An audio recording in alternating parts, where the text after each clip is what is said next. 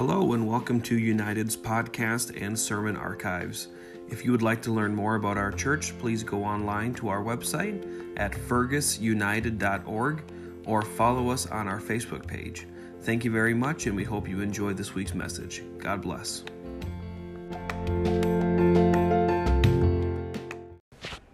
Like the Word of God.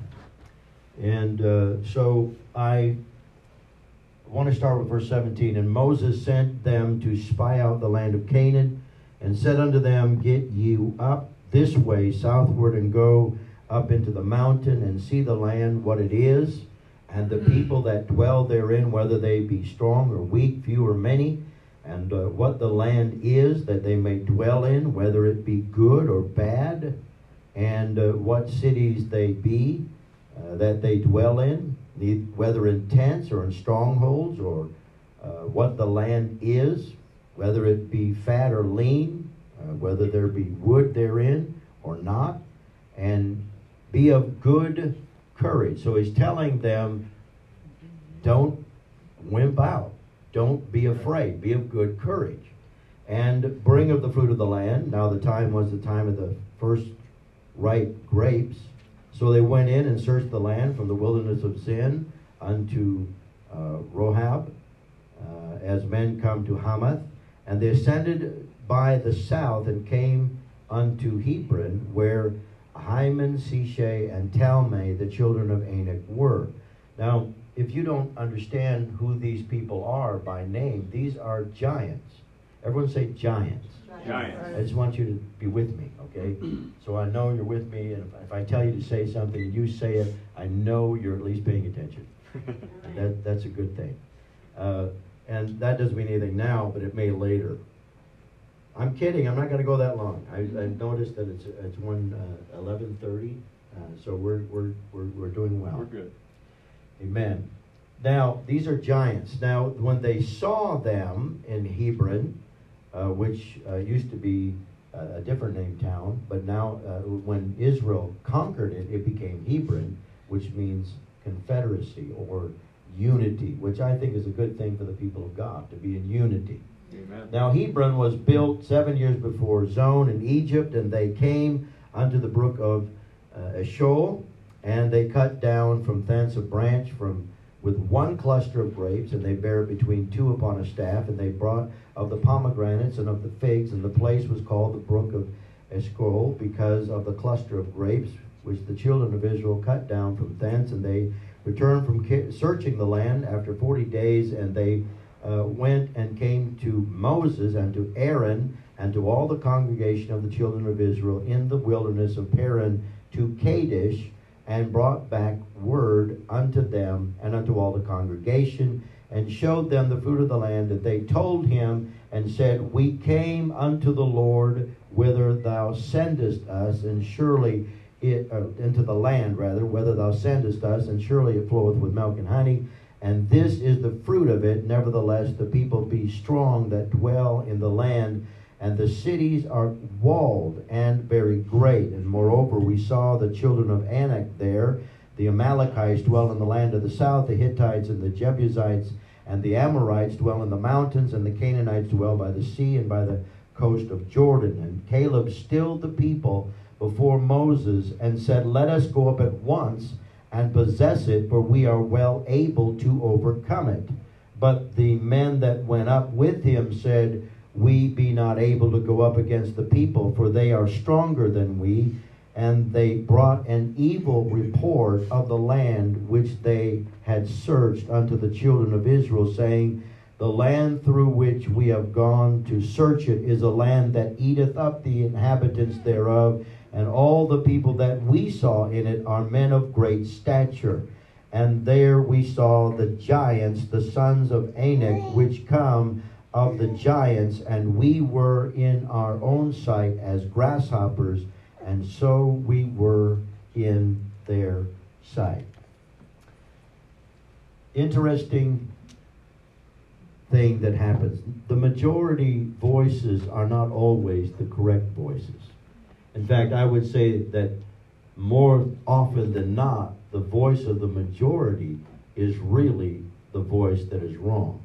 and the voices that stay in the Word of God, with the Word of God, stay true to the Word of God, those are the voices we need to listen to.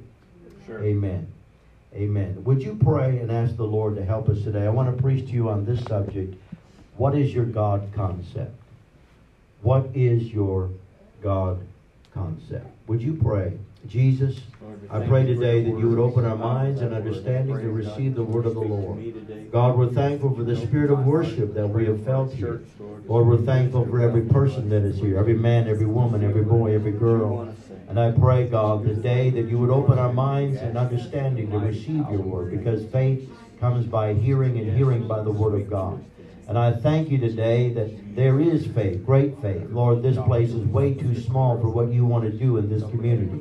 Lord, and we're thankful for the plans that are being laid down right now, God, to grow and to enlarge our tent stakes, as it were. And I pray in the name of Jesus that your will would be done in every heart and every life. We do want to do your will in this world. In Jesus' name we pray. And everyone said amen. Amen. And you may be seated. Now, normally I would say shake hands and be friendly and all of that, but this whole crazy COVID thing, we don't know what to do. Concept is an interesting word. There are concepts that we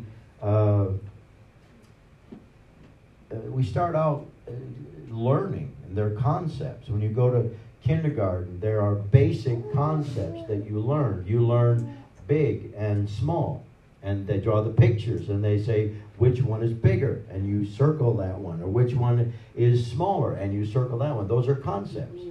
And there are concepts that are being taught to children, and these are abstract thoughts. They're not necessarily, well, they start with concrete, but then they go to abstract. So concepts are concrete, but they are also very abstract as well. The basic concepts refer to those words and terms and prepositions which assist in the perception and the description of the world. These concepts are usually learned as an integral part of the process of language acquisition within the framework of the home and or kindergarten and school. These basic concepts, these basic truths, it is something conceived in the mind. It is a thought. It's a notion. And so this is what concepts are. So what is your concept of God? What is your understanding of God? Now, all across the globe today, there are people that are trying to pursue their goals, and they're trying to pursue happiness. They want what they believe to be right, based on their concept of life, based on their concept of happiness, based on their ideas of life. And their joy and their happiness is pursuing these concepts. Now, maybe some of you want to be a nurse, maybe some of you want to be a doctor, maybe some of you want to be a lawyer, maybe some of you want to be a farmer, maybe some of you want to be whatever you want to be, but whatever you want to be, those are the things, are the concepts that you learn. There are concepts of learning, concepts of teaching, concepts of every single facet of life that you would try to attach yourself to or try to become.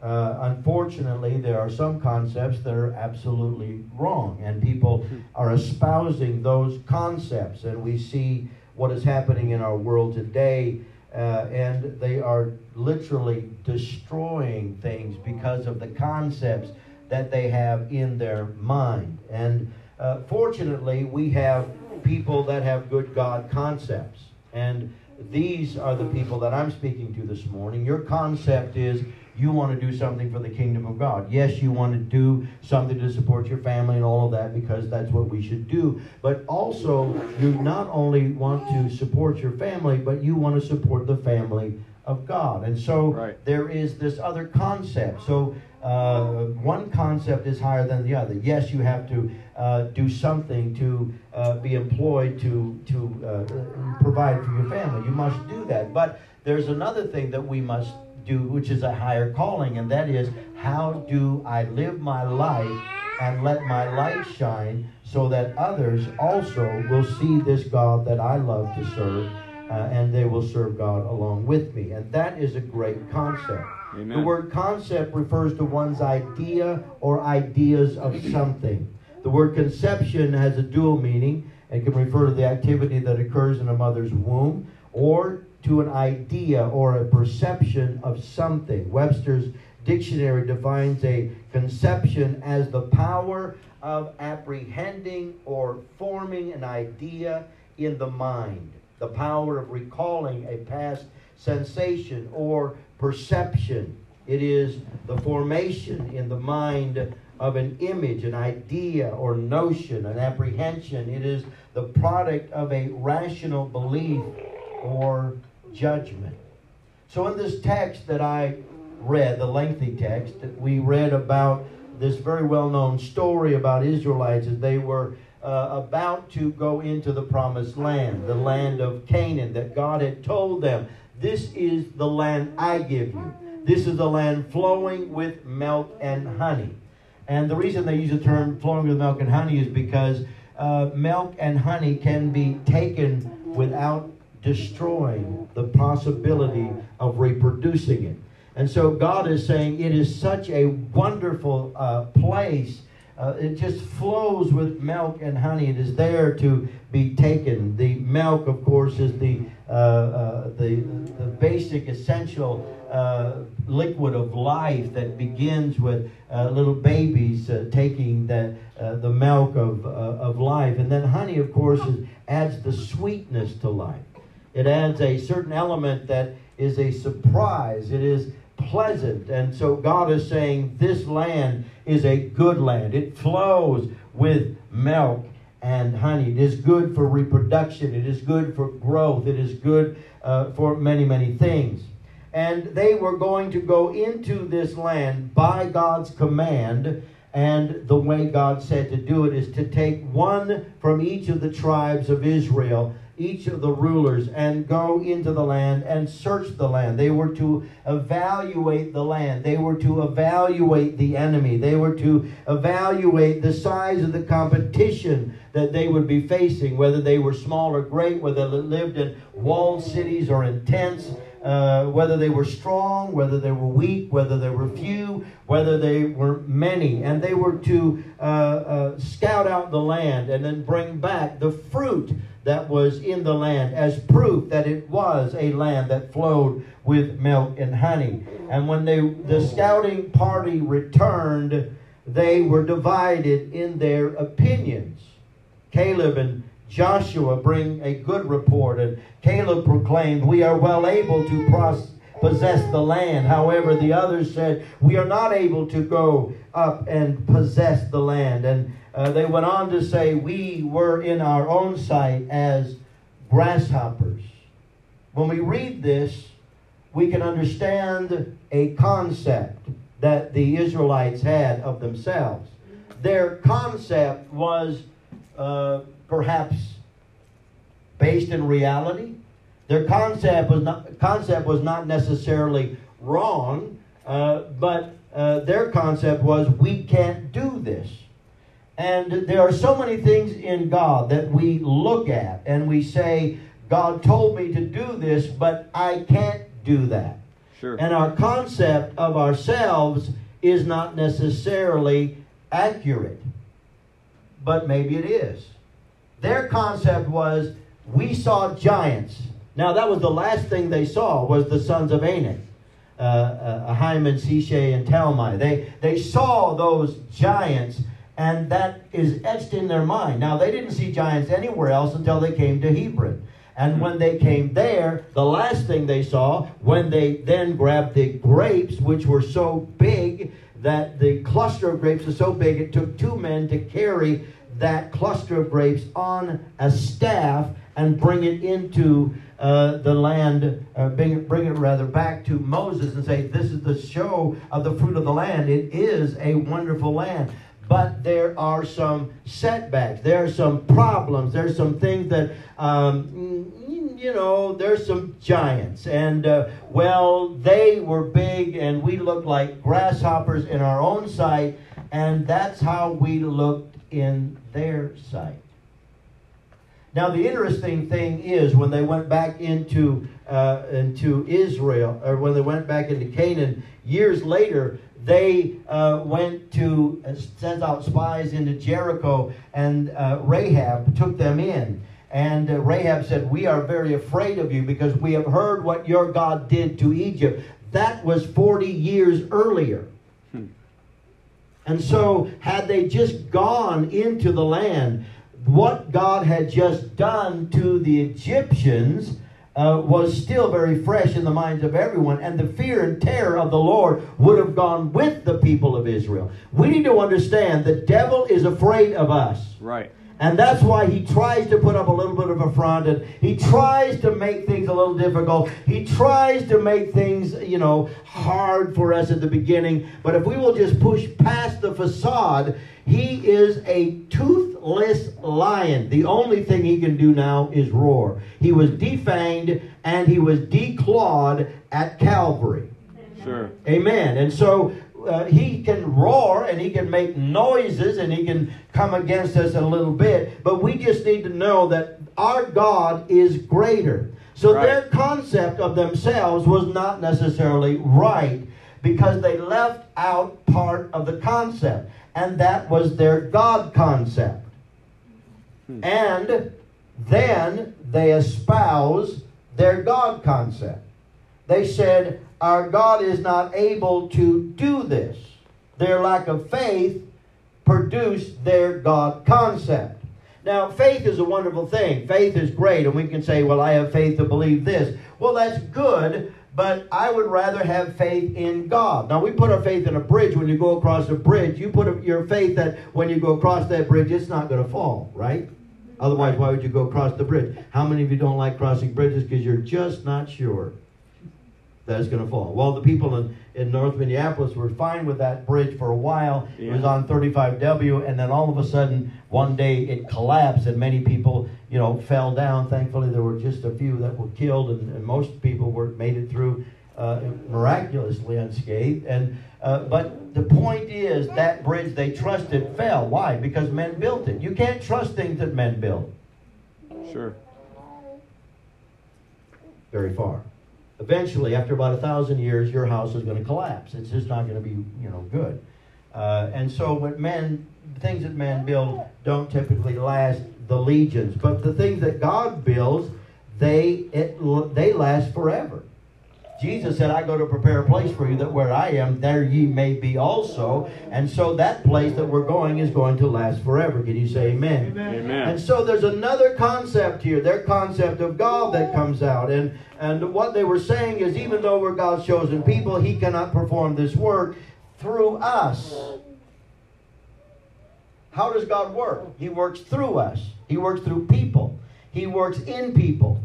And he has always chosen to do that. In fact, when he came to save the world, he came through a person. He came through a human being. He robed himself in flesh and came down to the earth to save us. So God is always, and he's very comfortable using people, even though people are weak and even though people have no strength in themselves. But when God is attached to the person and when God is in the person, then we can do great things. And the people of Israel failed to understand that. Their concept of God was lacking. They said God is not able to do another miracle for his people. He brought us to the Red Sea, and that was wonderful, and he brought us right here to the banks of the Jordan River at Kadesh, and we can go across if we want to, but I don't think he has enough power left to bring us in there. This obstacle is much too big. He brought them through the great Red Sea and destroyed the largest army on the face of the earth, the Egyptian army. But somehow he can't bring them across a little river and take care of, at least mentioned by name, 4 giants. Sometimes we are so fickle. Sometimes we as people are so fickle. Today or yesterday we can believe God, but today we can't. Yesterday God could do it, but today somehow He can't. Yesterday things were different, but today things are way different. It's really bad now, and so God can't do as much today as He did back then. I'm here to blow that myth out of the water. What is your concept of God? And we need to understand where sin abounds, grace doth much more abound.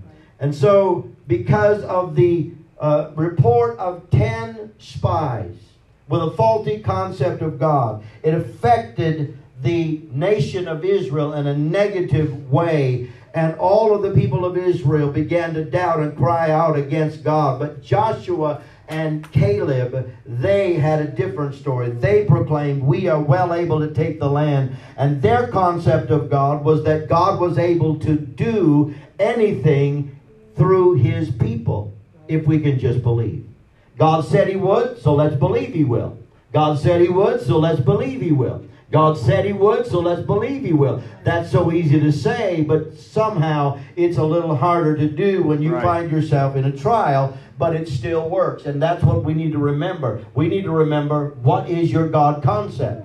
And today I want to challenge that God concept. God said of Caleb in Numbers chapter 14, verse 24, but my servant Caleb, because he had another spirit with him and hath followed me fully, him will I bring into the land whereunto he went, and his seed shall possess it. The Bible says, the rest of them that doubted, He said, I will make you wander in a wilderness for 40 years until your carcass falls.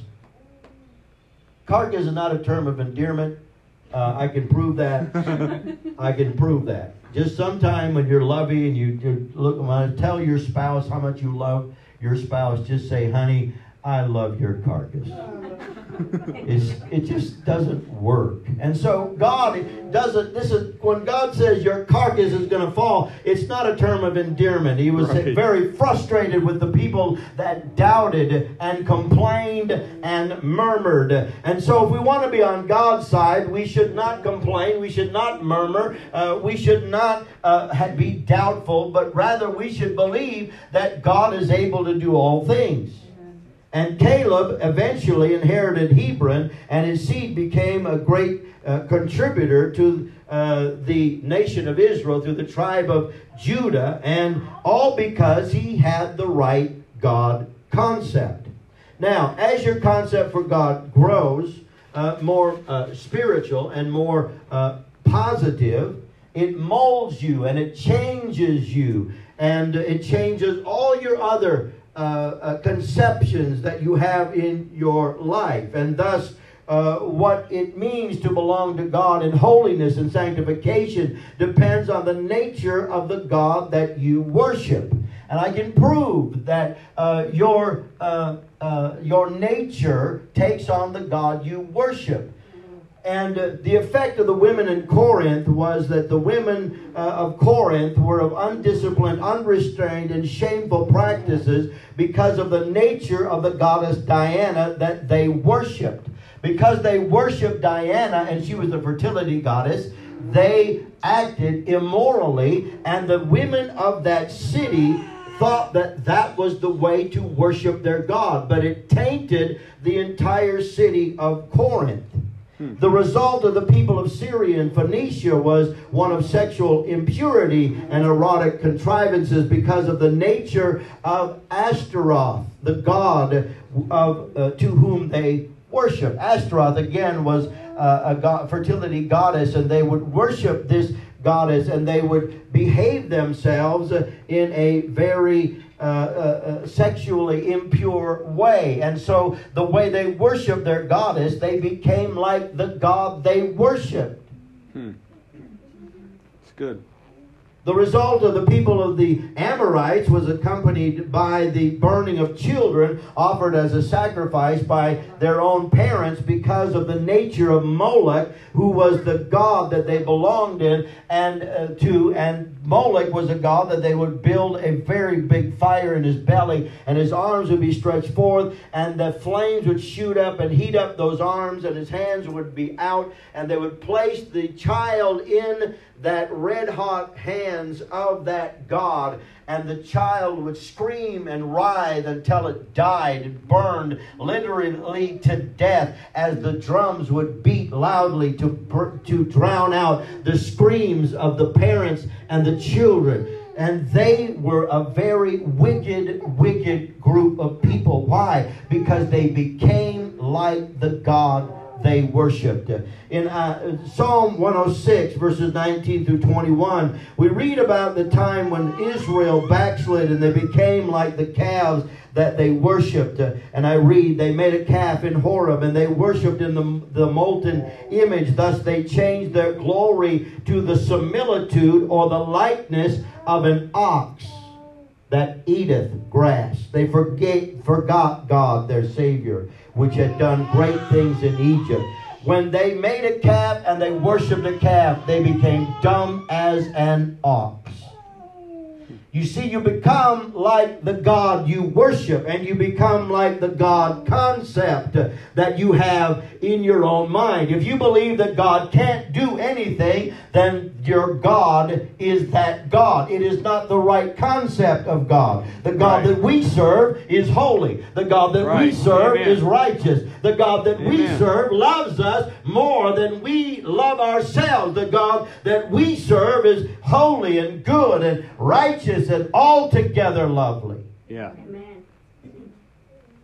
So each of these people had a concept of their god, and they exhibited that god's nature in the worship to that god. You see, you become like what you worship. The people of Corinth became like the goddess Diana, sexually impure. The people of Syria and Phoenicia became like the goddess Astaroth, and they worshipped in an erotic lifestyle. When Israel worshipped the golden calf, they became like an ox. Their glory was changed to an ox. I want my glory to be like God's glory, and God is holy. God doesn't wake up in the morning and say, oh, I got to be holy today. His nature is he is holy.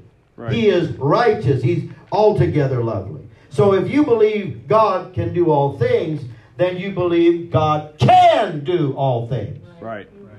Amen. Matthew chapter 19 and 26 says, but Jesus beheld them and said unto them, with men this is impossible, but with God all things are possible. And we need to understand that when we get into a situation, we need to pray to a God that has the answer. Now, we don't necessarily know what that answer is, and sometimes we think we know what that answer is when we get into a problem, and we want to help God out, only to find out that's not how God was going to do it at all.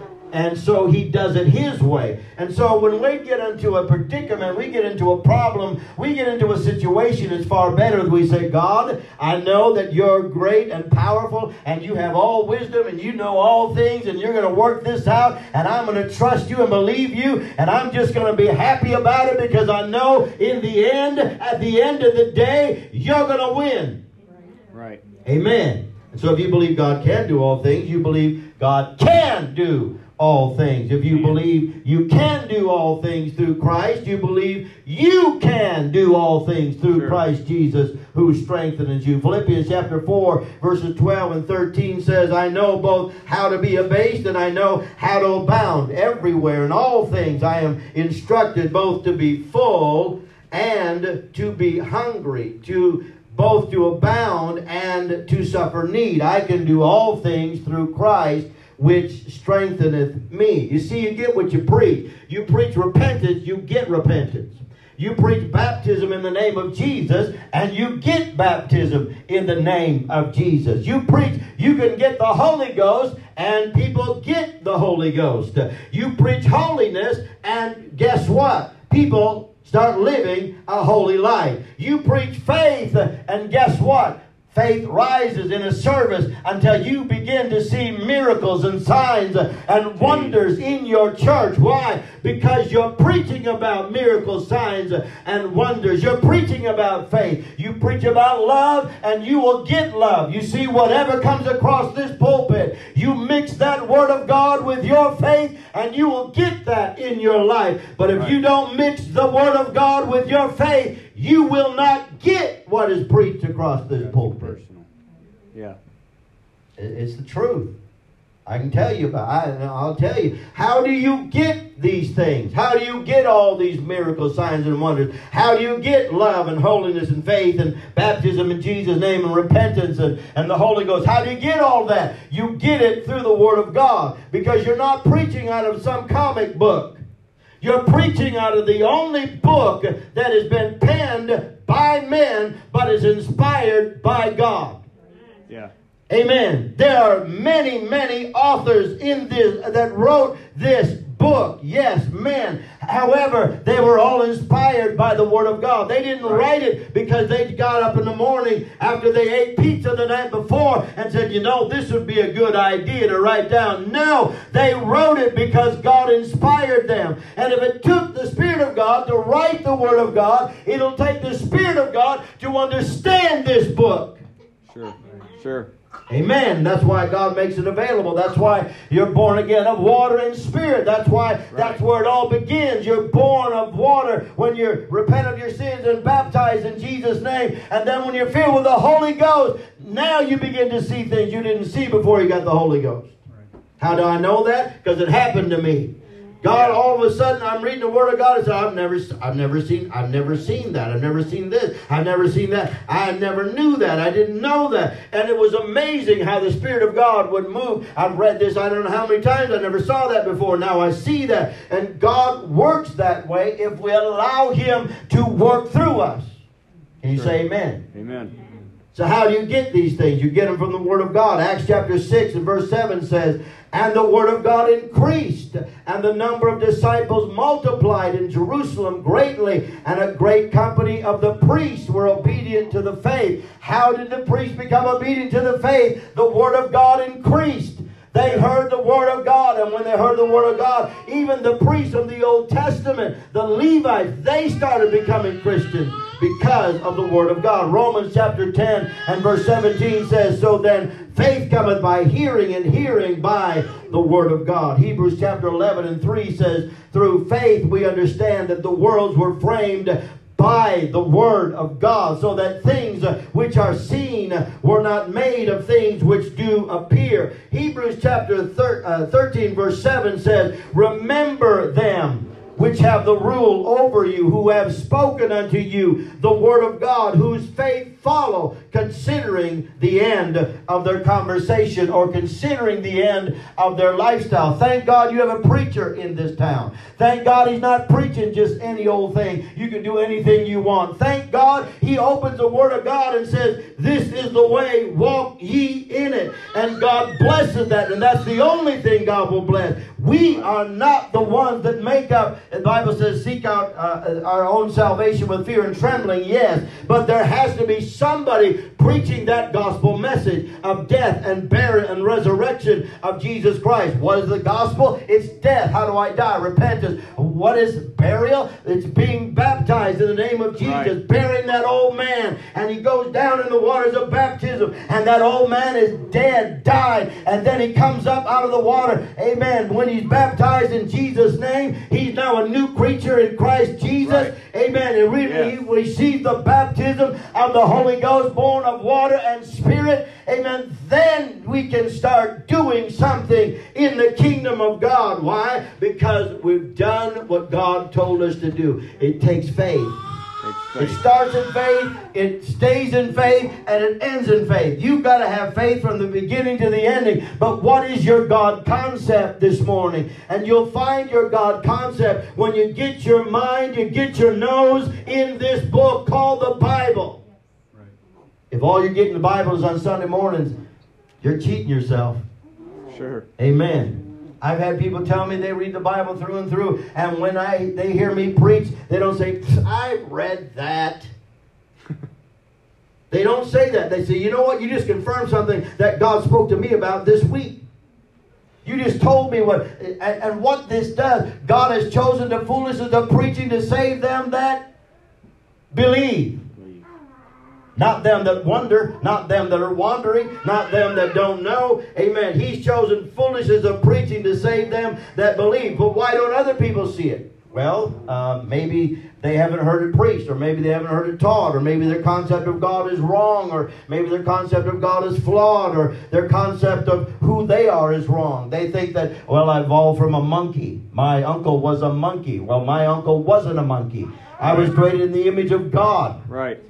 Amen. And so people bring all kinds of crazy concepts with them into the kingdom of God. Those things have got to die out. Those things have got to be weeded out. They got to be thrown away. We have got to replace our faulty concept with a God concept in the Word of God. Why don't they know it? Well, they don't know it. They don't believe it. They don't preach it. And so they don't give it. But I'm here to challenge 21st century Pentecostals this morning that we need to consider our God concept. We need to remember today that God is able to do what He says He will do. And if He says He wants to give you the land of Canaan, He will give you the land of Canaan. It doesn't matter if there's giants there. It doesn't matter if there's walled cities there. Nothing matters. If God says that's yours, it's yours. You may have a little bit of a battle on your hand. You may have to fight to get it. But God will give you the victory. Why? Because He said He would. Sure. And so, we need to check up on our God concept this morning. The concept that the doubters had in Numbers caused the entire nation of Israel to be deceived that God could not come through. What voices are you listening to? If you're not listening to your pastor's voice, if you're listening to a voice other, and it's contrary to what your pastor is saying, I'm telling you, you're listening to the wrong voice. That voice will not lead you where you need to go in God. Amen. Your pastor will lead you where you need to go in God. And I'll further go this way, because maybe he won't say it, but I will, because I've been pastoring longer than him, and besides, I'm leaving tomorrow. But you will not be saved unless you submit to your pastor. One amen. Okay, I'll go with that. But it's the truth, whether I get an amen or not. You will not make it to heaven unless you're submitted to that man. How are you telling you're submitted to this man? You do what he tells you to, even when you don't want to do it. That's submission. I didn't get one amen, but you can say, oh me, if you want, because it's the truth. Now, I preach this in my church. I'm not pastor here. I know that. I'm just visiting. But nonetheless, it's true. So, we need to obey the Word of God, and we need to understand the authority that God has set up, and we need to line up with that godly authority in the earth. Authority is not a bad thing. Authority is a good thing. Can authority be abused? Absolutely. But when Paul said, follow me as I follow Christ, if you follow this man as he follows Christ, that's in the book. And so, our God concept, that didn't cost anything, and it wasn't even in my notes. I just threw it in there. The God that revealed himself in the flesh of Jesus Christ is not a weak God, and neither is he out of supernatural ability. So I'm here to tell somebody this morning that we can still trust and believe in God. Paul wrote to the church in Ephesus and said in Ephesians chapter 3, verses 17 through 21, that Christ may dwell in your hearts by faith. He wants Christ to be dwelling in us, inside of us, by faith, being rooted and grounded in love. May be able to comprehend with all saints what is the breadth and the length and the depth and the height, and to know the love of Christ, which passes knowledge. He's saying there's some things you can know, but the love of Christ passes your knowledge. Whatever you think, however much you think God loves you, it surpasses that. God loves you more than what you even know. And you need to have this down deep inside, just this comprehension of this knowledge of Jesus Christ and the love of God, that you might be filled with all the fullness of God. So, in other words, Paul is saying, I don't want you just to know about Jesus. I want you to have a personal relationship with Jesus. Yeah. Amen. Amen. Then he says, now unto him that is able to do exceeding abundantly above all that we ask or think, according to the power that worketh in us, unto him be the glory in the church by Christ Jesus throughout all ages, world without end. Amen. So Paul is saying that you need to understand, be grounded in love. You need to have that love, Jesus Christ, in you by faith. Amen. Receive the Holy Ghost by faith, and then let that love of God shine out from you. And then realize that he's able to do exceedingly abundantly above all that you can ask or even think, according to the power that works in you. Now, the power that works in us is faith. And the faith that we have is not in ourselves. It's in, I'll give you a hint, God. Amen. So our faith is not in ourselves. It's in God. So, but where does God live? Oh, he's a million miles away from here. He lives up in heaven. No, he doesn't. He lives inside of us. Yeah. And so God is closer than a brother. Your brother can be next to you, but he can't be in you. Unless you're Siamese twin somehow. I'm not talking about that. I'm talking about your brother, normal brother. He can sit next to you. He can sit on top of you. But that doesn't mean he's in you. But our God is in us. There's nowhere we can go that God doesn't go with us. In fact, when you leave this place and you go out into Fergus, you take God with you. Right. And you leave this place and you go anywhere around Fergus. God goes with you. He doesn't stay here. This is not where he lives. He right. lives in you. Right. If you've got the Holy Ghost, he lives in you. And so our faith is not in us, but it's in the one who lives in us. Yes. Amen.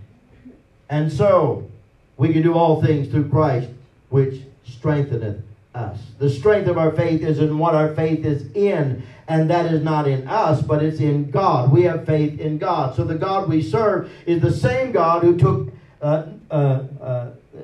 took this world when there was no form, no void, there was darkness, and he simply spoke the universe into existence by the word of God. You think God's word is not powerful? Yes, because he can take absolutely nothing and create something out of it by his word. He can take darkness and say, let there be light, and darkness flees. You see, light dispels darkness. Doesn't matter if it's a single little match. It doesn't matter how dark it is. One match of light will dispel the darkness. It can't stay there. And so we need to understand we're children of light because God is light. God is love. And when we go out into the world, we take that light with us everywhere. And darkness cannot stand in the place of light. Can you say amen? Amen. I know what that does to you, but it does something to me. God put all the stars. God created everything. First day he did this, second day he did that, third day, fourth day, fifth day, sixth day, all of that. And then in the middle of that, when he's creating the universe, how many stars are up in the universe? How many stars are up there? Billions and billions and billions. Now, evolutionists say billions and billions and billions of years to bring evolution to the earth. Bogus garbage. You can't prove it, and science has to be proved. If you can't prove it in a test tube, oh, they've done it. They've taken two dead things and they became alive. Well, who did it? Two scientists. Oh, so a living person created living things. That's exactly what creation is. God, who's living, created everything else. So, evolution, shut up. Amen. So, you know, people try to talk, billions and billions. Okay, I get carried away. I'm sorry. I should not let my mind wander. It's too little to do this. I need to tether it back to my notes. So, billions and billions of stars. In fact, when they sent the Hubble telescope up there, they said, well, we don't know how many stars there are because I don't know whose job it was to count. 1, 2, 3, 4, 7 trillion, 9,000 trillion. 300. And I don't know who does that, but that's a long way to count. And they sent the Hubble telescope up there, and guess what they found? More stars. There's no end to this. And it seems like it's just going on and on. The universe is going on. It's still expanding. Why? Because there's no end to God. And so when God creates things, it doesn't end. And that's just showing His glory. It's showing His power and showing how small we are. What is man that thou art mindful of him? Amen. And that is a true statement. God, who fills the expanse of the universe, trusts us, believes us, blesses us, wants to help us. Yeah. And God puts the stars out there in space, and He placed the planets in their orbits. He breathed into man, and man became a living soul. He came to earth. He manifested Himself in the flesh. He walked among us, and we have not a high priest or a God which cannot be touched with the feelings of our infirmities, but was in all points tempted like as we are, yet without sin. That's the God we serve. That's the God who did all of that, but yet then came down to little old us and said, I want to love you, and I want to save you because I love you. And that same God commanded light to come out of darkness, and that same God put all the galaxies and the planets in their individual orbits and placed the sun exactly the right distance away from the earth to warm and give light to the earth. And that same God wants to be your Lord, and that same God wants to be your Savior, and that Amen. Same God wants you to understand your God concept needs to line up with the Word of God this morning. Yeah. Amen. He's not just a friend. He is not just a weekend companion, but He wants to be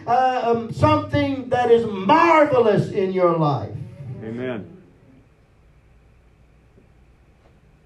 2 Corinthians chapter 1. You can stand with me. That means that there's hope that I'm going to land this thing.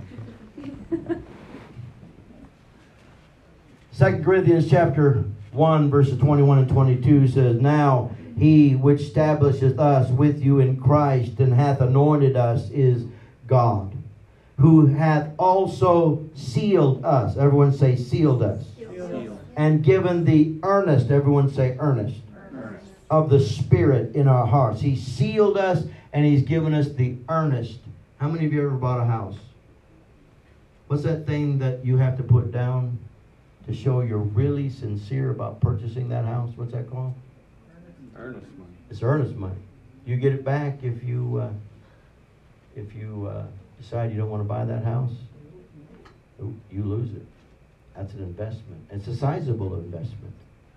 So God has sealed us with the Holy Ghost, the Spirit of God in our hearts. He's given us the earnest. That word earnest in the original Greek is arabon, which means the first installment or down payment. It means there's more to come. Because when you put that earnest money down, you didn't. That wasn't it. I mean, you knew that you had a house payment coming, right? Everybody knows that. So God gives you the earnest. What that means is that's not the end of it. I've got more. Right. I've got more. I've got more. I've got more. I've got more. And sometimes, if we're not careful, we think that if I get the Holy Ghost, if I get baptized in Jesus' name, I'm sorry, I'm tripping over stuff here. But that's it. That's over. It's over. I've made it. I've arrived. No. There's more to come. More to come. There's more to come. You're just getting born into this. You got to grow up in the Lord. You got to grow up in Christ. And so salvation is only the beginning. It's the down payment. It is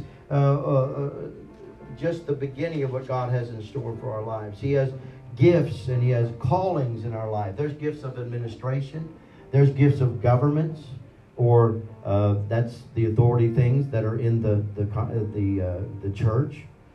He has put that in the body. Gifts of administration, gifts of governments. There's helps where people just are given the gift of helps. And I thank God for people that have given the gift of helps. Amen. There's a gift of tongues. There's a gift of interpretation of tongues. There is gifts of faith, and there's gifts of healing. There's gifts of miracles. There's all of these gifts that God wants to see in operation in the church. I don't know who I'm talking to this morning, but our God concept needs to change. It needs to become more like this Word of God, where God always wins. Always. Dr. Elton Trueblood said this, "Faith is not belief without proof. but trust without reservation. Faith is not belief without proof, but it is trust without reservation. This morning, I challenge you to change your God concept. I challenge you to get to the place where you can believe that God can do great things in your life. I remember when I first came to God and people told me I could get the Holy Ghost, and I thought, no, you don't know what I've done. You have no idea where I've been. You have no idea the harm I've caused other people's lives. You have no idea. God can't possibly give me the Holy Ghost. And so that was my concept. When I went to an altar to pray, I said, God, I want the Holy Ghost, but I really don't think you can give me the Holy Ghost. 6 months later, it was a service that I'll never forget. It was a God thing. And in that particular service, my hair was messed up, which does not happen, except at night when I'm sleeping. But my hair was messed up that night. And God filled me with the baptism of the Holy Ghost. And the way I got the baptism of the Holy Ghost is there was something that came into my mind that said, God, all these people praying with me got the Holy Ghost. All of these people. And they're all knotheads. I've seen them. I've seen them do things I don't even do. And, you know, not that they were bad people. They just weren't perfect. And I said, you know what, God? If you can give them the Holy Ghost and they're like they are, surely you can give me the Holy Ghost. And it was 2 seconds later, I was speaking in other tongues as the Spirit of God gave the utterance. You see, my God concept had to change. God, you are loving. You are kind. You are gracious. You are no respecter of persons. And if you gave them the Holy Ghost, you can give me the Holy Ghost. And I will never forget leaving that service feeling the love of God inside of me like I've never felt the love of God before.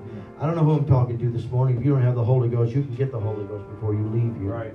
What a wonderful Labor Day weekend gift that would be, to leave this place with the baptism of the Holy Ghost. Amen. Amen. If you need a refilling of the baptism of the Holy Ghost, amen, it can happen because the earnest is just the down payment. There's more to come. There's more to come. In fact, the early church prayed until they were filled again with the Spirit of God. And so this is not a one-time thing. This is the thing that we need to do again and again and again and again. Would you just close your eyes this morning? Would you just raise your hands toward heaven? Thank you for listening to our podcast this week. We hope you enjoyed this message. Remember, if you'd like to find out more information about our church or to contact us, please go online to fergusunited.org. And also don't forget to subscribe to our podcast on your favorite podcast app. That way you will be automatically notified of our new episodes. Thank you very much, and we hope you have a great week. God bless you.